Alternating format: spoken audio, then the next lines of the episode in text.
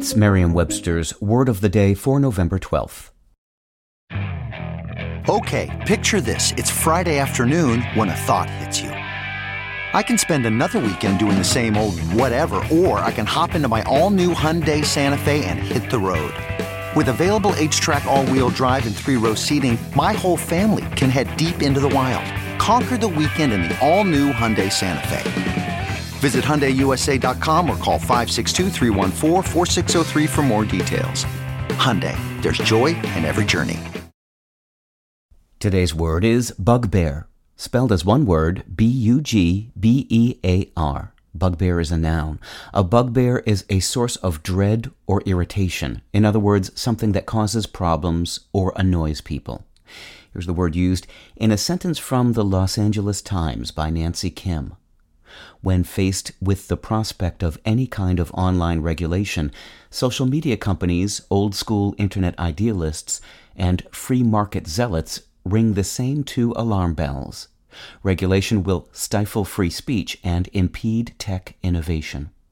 For the past couple of decades or so, these twin bugbears have scared away legislators from imposing regulation with real teeth.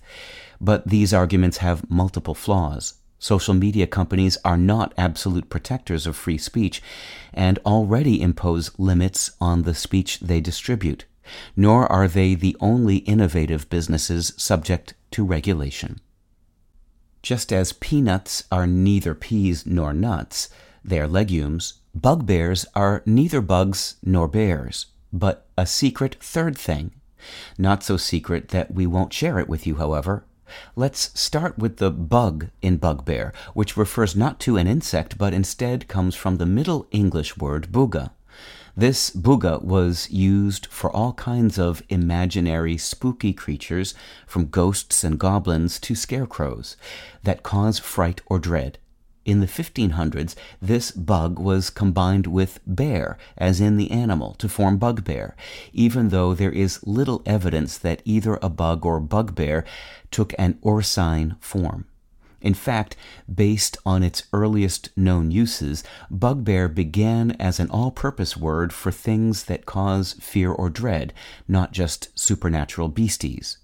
This sense is still in use today, alongside the closely related sense of a continuing source of irritation or annoyance. Use of the hobgoblin sense of bugbear appears to have begun slightly later, though it too persists to the present day, notably as the name of a hulking creature in the role playing game Dungeons and Dragons. With your word of the day, I'm Peter Sokolowski. Visit Merriam-Webster.com today for definitions, wordplay, and trending word lookups.